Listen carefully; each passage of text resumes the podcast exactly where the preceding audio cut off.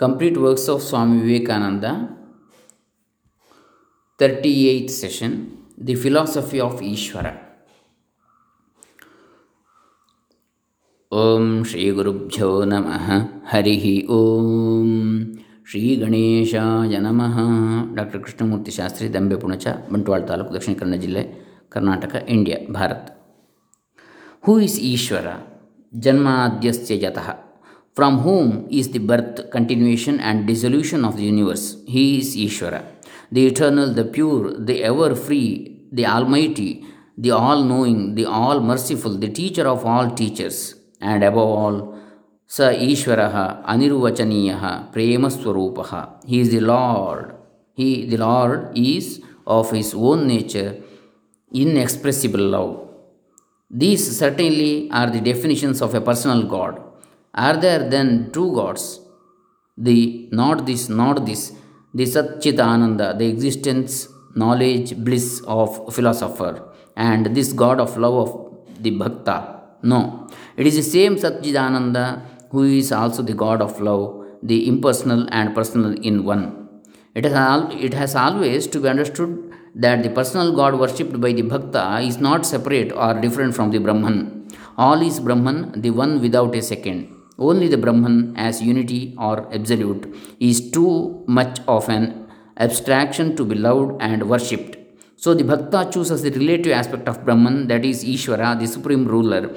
To use a simile, Brahman is as the clay or substance out of which an infinite variety of articles are fashioned. As clay, they are all one, but form or manifestation differences differentiates them. Before every one of uh, them was made, they all existed potentially in the clay, and of course, they are identical substantially. But when formed, and so long as the form remains, they are separate and different. The clay mouse can never become a clay elephant because an, as manifestations, form alone makes them what they are, though as unformed clay they are all one. Ishvara is the highest manifestation of the absolute reality, or in other words, the highest possible reading of the absolute by the human mind. Creation is eternal, and so also is Ishvara. In the fourth pada of the fourth chapter of his sutras, after stating the almost infinite power and knowledge which will come to the liberated soul after the attainment of moksha, Vyasa makes the remark in an aphorism that none, however, will get the power of creating, ruling, and dissolving the universe because that belongs to God alone.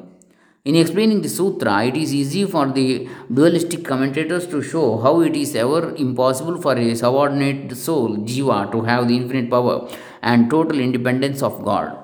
The thorough dualistic commentator Madhvacharya deals with this passage in, the, in his usually usual summary method by quoting a verse from the Varaha Purana. In explaining this aphorism, the commentator Ramanuja says this doubt being raised whether among the powers of the liberated souls is included that unique power of the Supreme One, that is, of creation, etc., of the universe, and even the lordship of all, or whether without that the glory of the liberated consists only in the direct perception of the Supreme One, we get as an argument the following. It is reasonable that the liberated get the leadership or lordship of the universe because the scriptures say he attains an, uh, to extreme sameness with the supreme one and all his desires are realized. Now extreme sameness and realization of all desires cannot be attained without the unique power of the supreme lord namely that of governing the universe. Therefore to attain the realization of all desires and the extreme sameness with the supreme we must all admit that the liberated get the power of ruling the whole universe to this, we reply that the liberated get all the powers except that of ruling the universe. Ruling the universe is guiding the form and life and the desires of all the sentient and the non sentient beings. The liberated ones from, from whom, whom all that veils his true nature has been removed only enjoy the unobstructed perception of the Brahman but do not possess the power of ruling the universe. This is proved from the scriptural text from whom all these things are born, by which all that are born live, and to whom they departing return ask about it. That is Brahman.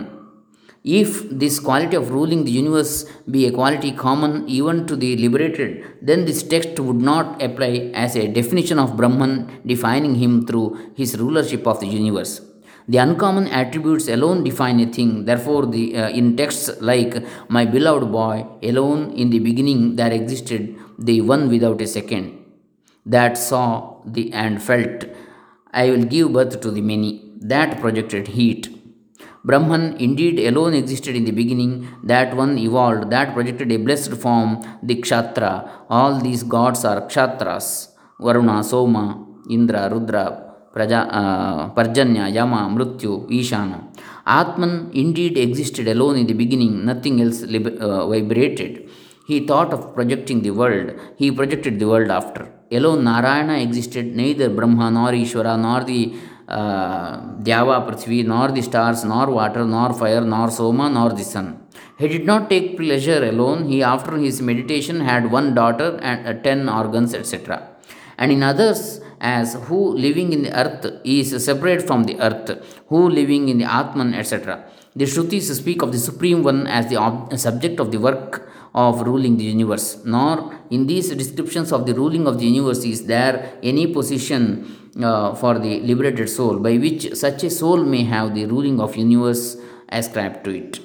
In explaining the next sutra, Ramanuja says, if you say it is not so, because there are direct texts in the Vedas in evidence to the contrary, these texts refer to the glory of the liberated in the spheres of the subordinate deities. This also is an easy solution of the difficulty, although the system of Ramanuja admits the unity of the total. Within that totality of existence, there are, according to him, eternal differences. Therefore, for all practical purposes, this system also being dualistic, it was easy for Ramanuja to keep the distinction between the personal soul and the personal God very clear. We shall now try to understand what the great representative of the Advaita school has to say on the point. We shall see how the Advaita system uh, maintains all the hopes and aspirations of the dualistic intact and at the same time propounds its own solution of the problem in consonance with the high destiny of divine humanity. Those who aspire to retain, uh, retain their individual mind even after liberation and to remain distinct will have ample opportunity of realizing their aspirations and enjoying the blessings of the qualified Brahman. These are they who have been spoken of in the Bhagavata Purana. Thus, O king, such are the glorious qualities of the Lord that the sages who only pleasure is in the self and from whom all fetters have fallen off, even they love the omnipresent with the love that is for love's sake. These are they who are spoken of by the Sankhyas as getting merged in nature in the cycle, so that after attaining perfection they may come out in the next as lords of world systems. But none of these ever becomes equal to God or Ishvara. Those who attain to that state where there is neither creation nor created nor creator, where there is neither knower nor knowable nor knowledge, whether there is neither I nor thou nor he, where there is neither subject nor object nor relation, there who is seen by whom. Such persons have gone beyond everything to where words cannot go nor mind gone to that which the Shrutis declare as not this, not this. But for those who cannot or will not reach this state, there will inevitably remain uh, the triune vision of the one undifferentiated Brahman as nature, soul, and interpreting sustainer of both Ishvara. So, when Prahlada forgot himself, he found neither the universe nor its cause. All was to him one infinite, undifferentiated by name and form. But as soon as he remembered that he was Prahlada, there was the universe before him, and with it the Lord of the universe, the repository of an infinite number of blessed qualities. So, it was with the blessed gopis. So long as they had lost a sense of their own personal identity and individuality, they were all Krishnas. And when they began again to think of him as the one to be worshipped, worshipped, then they were gopis again, and immediately Shaurihi Smayamana Mukhambujaha Pitambaradharaha Sragvi Sakshan Manmatha Manmatha. In Bhagavata, unto them appeared Krishna with a smile on his lotus face, clad in yellow robes and having garlands on and embodied conqueror in beauty of the god of love. Now, to go back to our Acharya Shankara, those, he says, who, by worshipping the qualified Brahman, attain conjunction with the supreme ruler, preserving their own mind, is their glory limited or unlimited? This doubt arising, we get as an argument their glory should be unlimited because of these scriptural texts. They attain their own kingdom. To him, all the gods offer worship. Their desires are fulfilled in all the worlds. As an answer to this, Vyasa writes, without the power of ruling the universe. Barring the power of creation, etc., of the universe, the other powers such as uh, anima, etc., are acquired by the liberated. As to ruling the universe, that belongs to the eternally perfect Ishvara. Why? Because he is the subject of all the scriptural texts as regards creation, etc., and the liberated souls are not mentioned therein in any connection whatsoever. The Supreme Lord indeed is alone engaged in ruling the universe. The texts as to creation, etc., all point to him. Besides, there is given the adjective ever perfect. Also, the scriptures say that the powers, anima, etc., of the others are from the search after and worship of God. Therefore, they have no place in the ruling of the universe. Again, on account of their possessing their own minds, it is impossible that their wills may differ and that while one desires creation, another may desire destruction. The only way of avoiding this conflict is to make all wills subordinate to some one will.